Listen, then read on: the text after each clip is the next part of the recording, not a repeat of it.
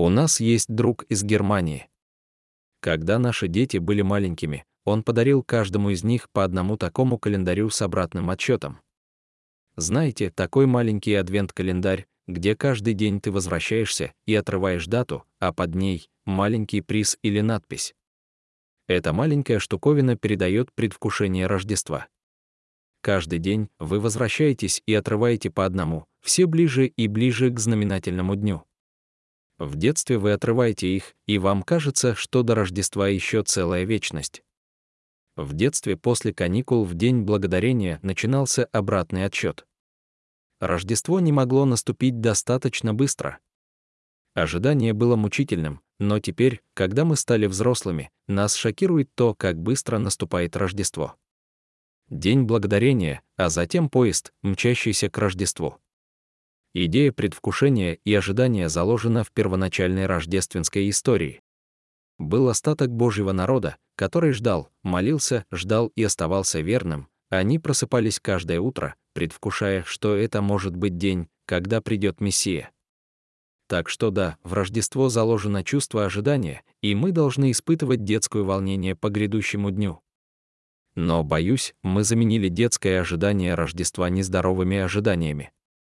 И если мы не будем осторожны, эти ожидания могут привести нас к тому, что мы будем стараться выглядеть впечатляюще, выглядеть так, будто у меня все в порядке, выглядеть так, будто я в здравом уме и контролирую ситуацию, но если вы откинете хотя бы один слой луковицы, я не в порядке, я не в себе.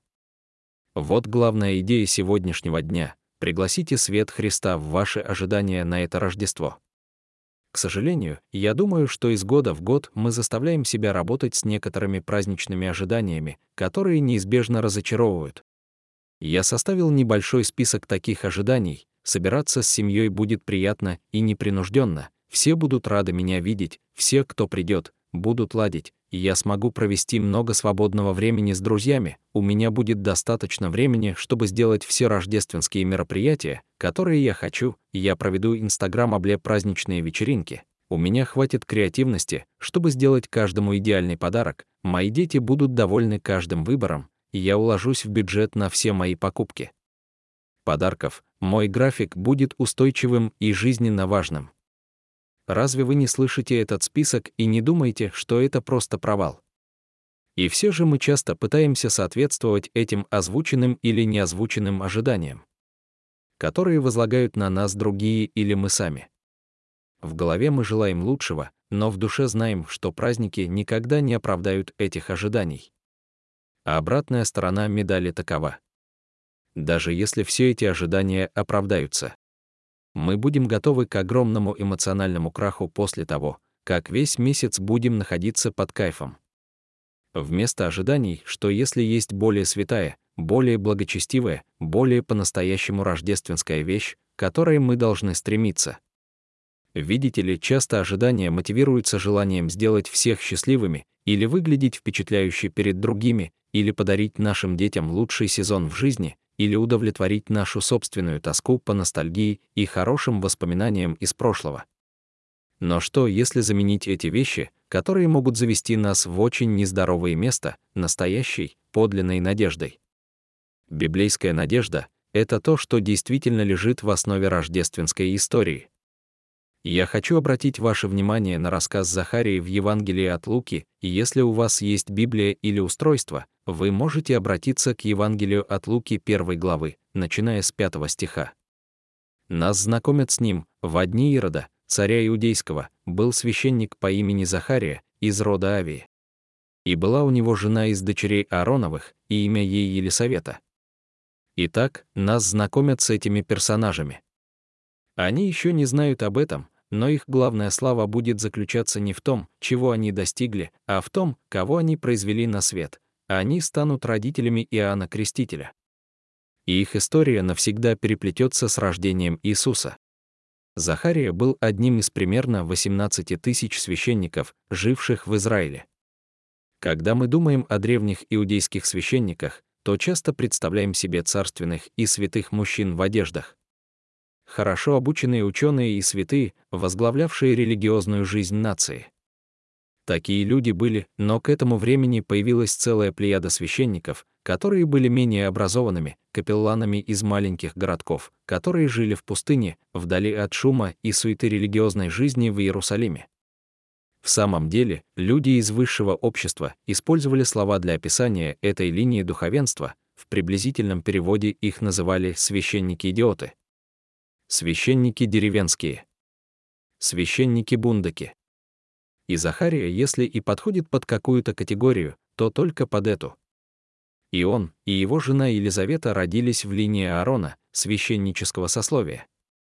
По сути, они оба были детьми проповедника. Они жили в ожидании Мессии. Исаия пророчествовал, «Посему сам Господь даст вам знамение, дева будет беременна и родит сына, и нарекут имя ему Иммануил». Они верили, что через Израиль придет нечто особенное, Мессия, Спаситель всего мира. Они ждали, но знаете ли вы, сколько времени прошло между этим пророчеством и младенцем в яслях? 730 лет. Разве это ожидание? Если говорить нашими словами, то это все равно, что каждый день просыпаться в ожидании того, что было обещано в 1300 году нашей эры. Знаете ли вы, что произошло в 1300 году? Вот несколько исторических справок. Была основана Османская империя. Началась Столетняя война. По Европе прокатилась бубонная чума. Это было долгое ожидание Мессии, и люди отступали, они отказывались от всего этого, они теряли надежду. Но только не Захария и Елизавета, у них еще оставалась надежда. Прежде чем я начну разбрасываться этим словом, важно определить, что же такое библейская надежда. Потому что, как и израильский народ, некоторые из вас могут чувствовать, что уже давно ждут, когда Бог исполнит свое обещание. Или что ваш мир рушится. Вы находитесь в ситуации, которая кажется вам безнадежной. Так что же значит надеяться по-библейски? Позвольте мне начать с того, что это не значит. Это не значит принимать желаемое за действительное. Это не значит слепой оптимизм. Это не значит скрещивать пальцы на крыльях и молиться. Нет, для того, кто следует за Иисусом Христом, надежда — это уверенное ожидание того, что Бог исполнит свои обещания. Евреям 11, 1, вера есть уверенность в том, на что надеются, убежденность в том, чего не видят. Библейская надежда — это формирующая жизнь уверенность в будущем. Или, говоря иначе, библейская надежда — это жизнь с верой сейчас из-за того, что, как вы знаете, произойдет в будущем. Именно с такой надеждой Захария и Елизавета жили каждый день. Как мы можем об этом судить? Посмотрите на стих 6. «И оба они были праведны пред Богом, непорочно ходя во всех заповедях и уставах Господних». Я хочу изложить свои мысли на примере четырех уроков библейской надежды от Захарии и Елизаветы. От того, на что вы возлагаете надежду, зависит ваша жизнь в то время, как люди уходили от Бога направо и налево, думая, что Он забыл их. Послушайте, какими прилагательными описаны эти двое. Они были праведными, непорочными, послушными, они жили каждый день в надежде на Рождество, хотя ничего не происходило уже сотни лет. И послушайте, у них были все основания для залога. При Ироде дела шли не очень хорошо, евреи подвергались жестоким гонениям. А Бог, казалось, молчал. Если им и нужен был Мессия, то только сейчас. Всего за поколение до этого римский полководец Помпей вошел в святая святых, самую священную комнату в храме. Он вошел туда и осквернил это место неописуемым образом, и с ним ничего не случилось. Где же был Бог? Стали ходить слухи, что Юпитер из римского пантеона богов был могущественнее Яхве. Захария и Елизавета могли вспомнить, как это происходило в их детстве, когда отцы были священниками. Представьте себе дискуссию за обеденным столом. Представьте, как их отцы рвали на себе одежды, плакали, кричали и переживали разочарование от того, что римский генерал нарушил все обычаи и традиции и помпезно вошел в самую священную зону, и что еще хуже, Бог ничего не сделал. И все же оставался проблеск надежды. Откуда мы знаем? Посмотрите на их жизнь. Откуда мы знаем, что они обладали библейской надеждой? Доказательства в их поступках. Праведные, безупречные. Они верили даже в это, что Бог сделает добро. Вспомните определение надежды, уверенное ожидание того, что Бог исполнит свои обещания. Если вы хотите увидеть, на что кто-то возлагает свою надежду, проследите за его действиями. Позвольте мне стать более личным. Если вы хотите определить, на что вы возлагаете надежду, проследите за своими действиями. Почему вы бегаете по дому, как маньяк, чтобы подготовить его к приходу гостей, когда вся любовь, радость и прощение уходят на второй план, потому что дом должен выглядеть идеально? Что это говорит о том, на что вы возлагаете свои надежды? На внешний вид? В поддержании определенного имиджа? На личную гордость или на то, чтобы угодить людям? Где находится ваша надежда? Почему, когда в этом году все не могут прийти на семейный ужин из-за других обязательств, вы испытываете глубочайшее сожаление? Ваша надежда в ностальгии, ваша надежда в ожиданиях. Почему вы настолько погружаетесь в работу, что меньше всего думаете о том, как провести больше времени с супругом или с детьми, получить подарки или впечатления, которые принесут радость? Если вы слишком отвлекаетесь на работу, что это говорит о том, на что вы возлагаете надежды? На успех? На достижение какого-то уровня заработка? Это жадность. Вопрос в том, какие поступки говорят о том, на что вы надеетесь в этот рождественский сезон? Для Захарии и Елизаветы их надежда на Бога очевидна потому, как они живут своей жизнью. Итак, первый урок от того, на что вы возлагаете свою надежду, зависит то, как вы проживете свою жизнь. Посмотрите на стих 7, но у них не было ребенка, потому что Елисавета была бесплодна, и оба были в преклонных летах. Второй урок, чем больше проблема, тем больше возможность для надежды, у них было как минимум две проблемы. Они ждали Мессию, а он все не приходил, и они отчаянно хотели ребенка, но не могли зачать, потому что Елизавета была бесплодна, а они были слишком стары. Некоторые из вас сталкивались с этой очень болезненной реальностью, невозможностью иметь детей по тем или иным причинам. Это может быть так душераздирающе для семейных пар. Это две довольно серьезные проблемы жизнь не была розовой и радужной. Сегодня я даже не буду предполагать, что у вас две проблемы. Давайте начнем с первой. У кого-нибудь здесь есть хотя бы одна проблема?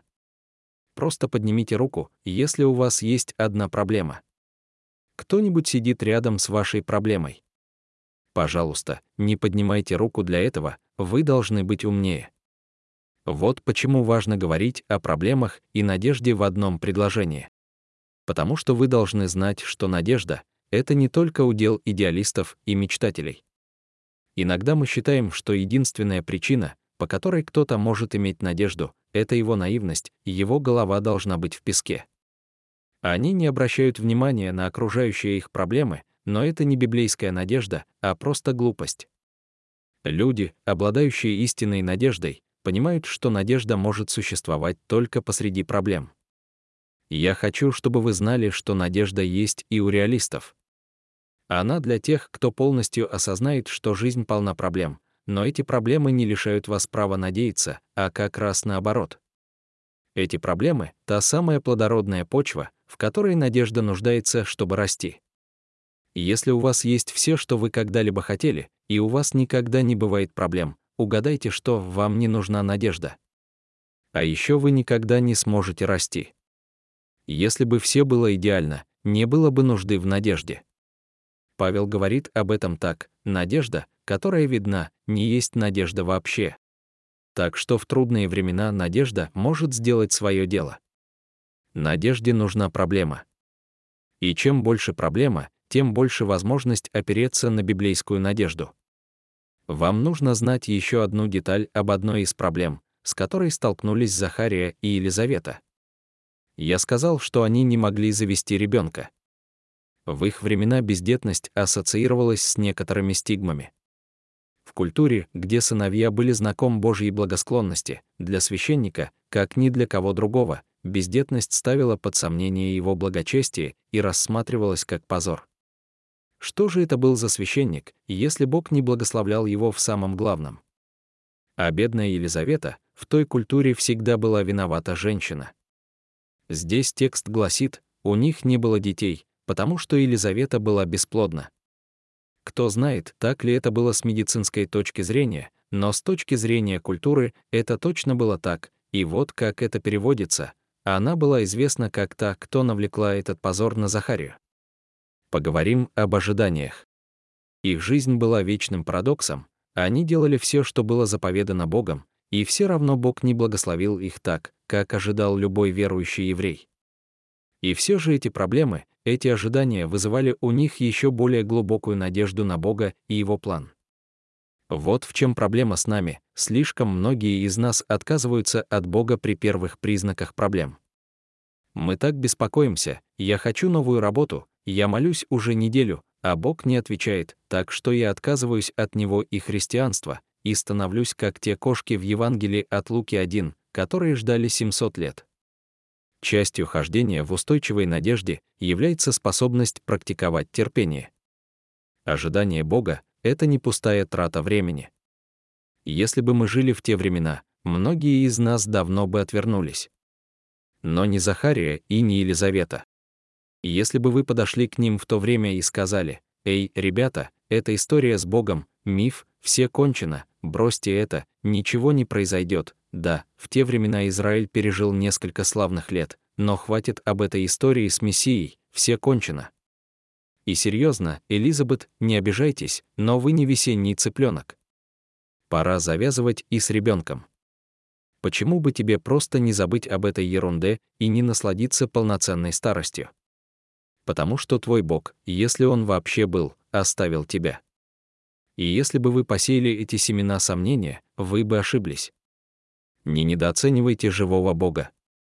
Посмотрите на стих 8, и вот, когда он служил священником перед Богом, когда его подразделение было на службе, по обычаю священства, он был избран по жребию войти в храм Господень и возжечь фимиам. И все множество народа молилось снаружи в час воскурения. И явился ему ангел Господень, стоящий по правую сторону жертвенника курения. Вот что происходит. Эти 18 тысяч священников были разделены на дивизии, и каждая дивизия отводила себе две недели в году, когда они приезжали в Иерусалим и несли службу в храме в течение недели. Каждую субботу народ собирался на молитву во внешних дворах, и священники молились вместе с ними. И наступал момент, когда священники всей группой входили в святое место и приносили жертвы от имени народа. А затем проводилась лотерея, в ходе которой выбиралось имя, и этот священник входил в святая святых, размахивая фимиамом и вознося молитвы за весь народ. Это было в стиле голодных игр, и сегодня имя Захарии было вытащено из банка в качестве дани. Это была высокая честь. Он знал, что такое никогда не повторится при его жизни. Он слышал рассказы о том, каково там было. Если там была инструкция, он ее читал. Он знал, где находится вся мебель и где махать благовониями, и точно знал, чего ожидать. Но когда он вошел внутрь, там оказался ангел. Он не ожидал увидеть ангела. Я могу представить, как он достал из халата руководства, пролистал его и сказал, как я пропустил часть про ангела. В стихе 12 есть сдержанное описание, и встревожился Захария, увидев его, и напал на него страх. Вы думаете, всякий раз, когда появляются эти ангелы, люди приходят в ужас. Вот почему я всегда скептически отношусь к рассказам людей об ангеле, который появился у изножия их кровати и шептал ободряющие и цветистые слова, я говорю, это не библейский ангел. Или голые пухлые младенцы с крылышками на статуэтках, не библейский ангел. В любом случае, посмотрите на 13. Но ангел сказал ему, «Не бойся, Захария, ибо услышана молитва твоя, и жена твоя Елисавета родит тебе сына, и наречешь ему имя Иоанн». Когда вы впервые читаете это, вам кажется, что эти два слова связаны между собой. Вы думаете, что ангел говорит, «Захария, я слышал, как ты много лет молился о том, чтобы у вас с Елизаветой родился сын, и теперь у тебя будет сын». Но это не то, что происходит. Судя по тому, как построено это предложение, ангел имеет в виду молитву, которой Захария только что молился в святая святых об искуплении Израиля и приходе Мессии. Одна молитва очень новая, а другая, та, которую он и Елизавета, вероятно, перестали молиться десятилетия назад. Ангел говорит, «Мессия грядет, молитва, которой вы только что молились, была услышана, и, кстати, у вас будет ребенок. Давайте подумаем об этом на человеческом уровне. Для Элизабет менопауза уже далеко позади. Ей уже за 80. А теперь представьте, как пожилая женщина направляется в ванную, и вы думаете, правильно ли мы установили поручни, не сломает ли она бедро, а вместо этого она выходит с зеленой палочкой для теста на беременность. Представьте, как Захария пытается усвоить всю эту информацию. И пока это до него доходит, я хочу обратить наше внимание на другой принцип. То, что Бог молчит, не означает, что Бог бездействует, Бог двигался и работал за кулисами так, как Захария и представить себе не мог. На самом деле, позже, в стихе 20, Лука говорит о том, что эти события произошли в свое время, в NIV сказано «в назначенное время». Бог отметил этот день в своем календаре. Все 730 лет, прошедшие со времен славы, Бог ждал, когда же Он ворвется на сцену. Если вы размышляете над этим, то можете спросить, а как же все те люди, которые верно ждали все эти 700 лет, но так и не увидели Мессию?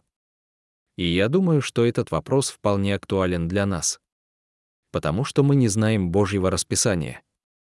Но Библия ясно говорит, что Бог придет либо в этой жизни, либо в следующей. Те, кто надеялся всю жизнь и так и не увидел Мессию, были потрясены, когда попали на небеса и были ошеломлены его присутствием. В тот момент все их ожидания стоили того. И мы тоже должны помнить, что наша надежда на Христа всегда стоит того, она не напрасна. Бог не забыл. Как вы будете реагировать на ожидания? Когда Бог отвечает на вашу молитву не так, как вы себе представляете, как вы будете жить? Будете ли вы верить или не верить? Будете ли вы служить или не служить? Будете ли вы отдавать или тратить на себя? Останетесь ли вы в трудном браке или уйдете? Заключите ли вы сомнительную сделку на работе или сохраните честность? Может быть, вы каждый день проходите по школьной парковке, думая, что они знают, что я христианин, и смеются за моей спиной. Может быть, вы студент колледжа, сидящий в одиночестве в пятницу вечером, потому что на вечеринке слишком много соблазнов, и вы решили не идти. И вы ничего не получаете от Бога, ваши молитвы бьются о потолок. Я просто хочу напомнить вам, что если Бог молчит, это не значит, что Он что-то замышляет. Он знает, где вы находитесь, и это произойдет в Его время, а пока ваша задача — активно, ожидающе, терпеливо и уверенно надеяться. С вами все в порядке. Добро пожаловать в клуб тех, кто имеет надежду на Христа. Мы будем верно идти даже в ожидании. Будете ли вы тем уникальным студентом, тем уникальным второкурсником, той уникальной парой, тем уникальным бизнесменом? История Захарии, история Рождества — это история всех нас. Рождество — это напоминание о том, что ваша надежда на Бога не напрасна. Даже когда вы убеждены, что Бог бескорыстен, у него все равно есть план. Он тронут и благословлен теми, кто остается верным. Ваша надежда не напрасна. И пока Захария обдумывает идею о том, что ему будет сто лет к тому времени, когда маленький Джонни Креститель начнет учиться на первом курсе колледжа, мы видим, как проявляется его человеческая сторона. Его неустанная надежда начинает давать трещину.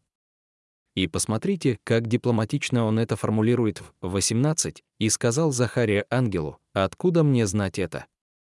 Ведь я старик, а жена моя преклонных лет. Видно, что он муж-ветеран. Я стар, но моя жена преклонных лет. Моя жена, как бы это сказать, имеет хронологические проблемы. Но, к сожалению, его вопрос переключает Гавриила и заставляет его отреагировать наказанием для Заха. И в его ответе я верю, что Гавриил дает нам подсказку к последнему и самому важному уроку о надежде. И сказал ему ангел в ответ, «Я Гавриил. Я стою пред лицом Божиим, и я послан говорить с тобою и возвестить тебе эту благую весть. И вот ты будешь молчать и не сможешь говорить до того дня, когда это произойдет, потому что ты не поверил словам моим, которые исполнятся в свое время. Надежда на обстоятельства непрочна, надежда на Иисуса надежно Гавриил напоминает Захарии, что сейчас не время полагаться на человеческое понимание. Он говорит, позвольте мне напомнить вам, с кем мы имеем дело. Я стою в присутствии Бога, и этот Бог послал меня сюда, чтобы передать тебе весть. И Он делает так, что все это происходит в нужное время. Этот Бог никуда не денется, Он пройдет через все это вместе с вами, так что вам не нужно придумывать, как все это будет происходить, не нужно скрещивать пальцы, загадывать желание на звезду или использовать силу позитивного мышления. Ваша надежда не на что-то из этого, а она на самого надежного и заслуживающего доверия человека во Вселенной. Видите ли, вот в чем дело с надеждой. Дело не только в том, склонны ли вы надеяться вообще. Сегодня мы говорим не о том, как стать более оптимистичным человеком, хотя это не обязательно плохо. Вопрос в том, правильно ли вы возлагаете свои надежды. Дело не в том, есть у вас надежда или нет, а в том, на что вы возлагаете свою надежду. Потому что если вы надеетесь на свои обстоятельства, на свои силы, на своего начальника или жену, вы будете разочаровываться снова и снова. Это недолговечно. Если вы возлагаете надежду на идеальное праздничное блюдо или купленный подарок, или завязываете нужные связи или знакомства, это ожидание, видимость, восприятие. Библия называет истинную надежду живой надеждой, и это потому, что библейская надежда напрямую связана с тем, что мы служим живому Богу и живому Спасителю. Апостол Петр написал об этом в 1 Петра 1, 3 дефис 4, «По великой милости Божией Он сподобил нас возродиться к живой надежде воскресением Иисуса Христа из мертвых, в наследие нетленное, неоскверненное и неувидаемое, хранящееся для вас на небесах». У нас есть живая надежда, потому что Иисус жив и действует, но еще больше, потому что Он обещал быть с нами и идти с нами по жизни. Это великая надежда Рождества. Иммануил, Бог с нами. Эта надежда на Иисуса надежна. Он — наша живая надежда. Позвольте мне напомнить вам, какое обещание, данное Богом человечеству, чаще всего повторяется в Писании. Это не «я прощу тебя», не «я буду любить тебя», не «я спасу тебя» или «накажу тебя». Самое распространенное обещание Бога человечеству в Библии — это «я буду с тобой». И мы находимся в самом лучшем состоянии, когда постигаем и принимаем истину, что Бог с нами. Когда мы живем в центре этой реальности, с нами происходит нечто удивительное. Это придает нам силы, определяет нас и дает нам надежду на будущее. Христианская надежда — это не надежда на что-то, а надежда на кого-то. Дело не в количестве надежды, которую вы можете каким-то образом воплотить в жизнь, а в объекте вашей надежды. Рождественская надежда заключается в том, что Бог не отстранен, Он не какое-то злое существо, которое ждет, когда вы облажаетесь, чтобы застрелить вас. Он не деистический Бог, который просто завел часы и ушел, его желание — быть с вами. А это дает вам секретное оружие в это Рождество. Для тех, кто боится столкнуться со всеми этими давлениями и ожиданиями, о которых мы говорили в самом начале для тех, кто готовится к тому, чтобы пройти через все рождественские процедуры, выглядеть как можно более впечатляюще и притворяться, пока не получится, позвольте предложить альтернативу. Ходите в надежде Христа. И это живая надежда. Это значит, Он с вами. Он — ваша сила и щит. Он — ваша единая аудитория. Одна из самых первых иллюстраций — которую я использовал, когда выступал с одной из своих первых проповедей, будучи 21-летним неучим. Она идеально подходит для размышлений об ожиданиях Рождества. Она гласит, мы все живем, как актеры на сцене.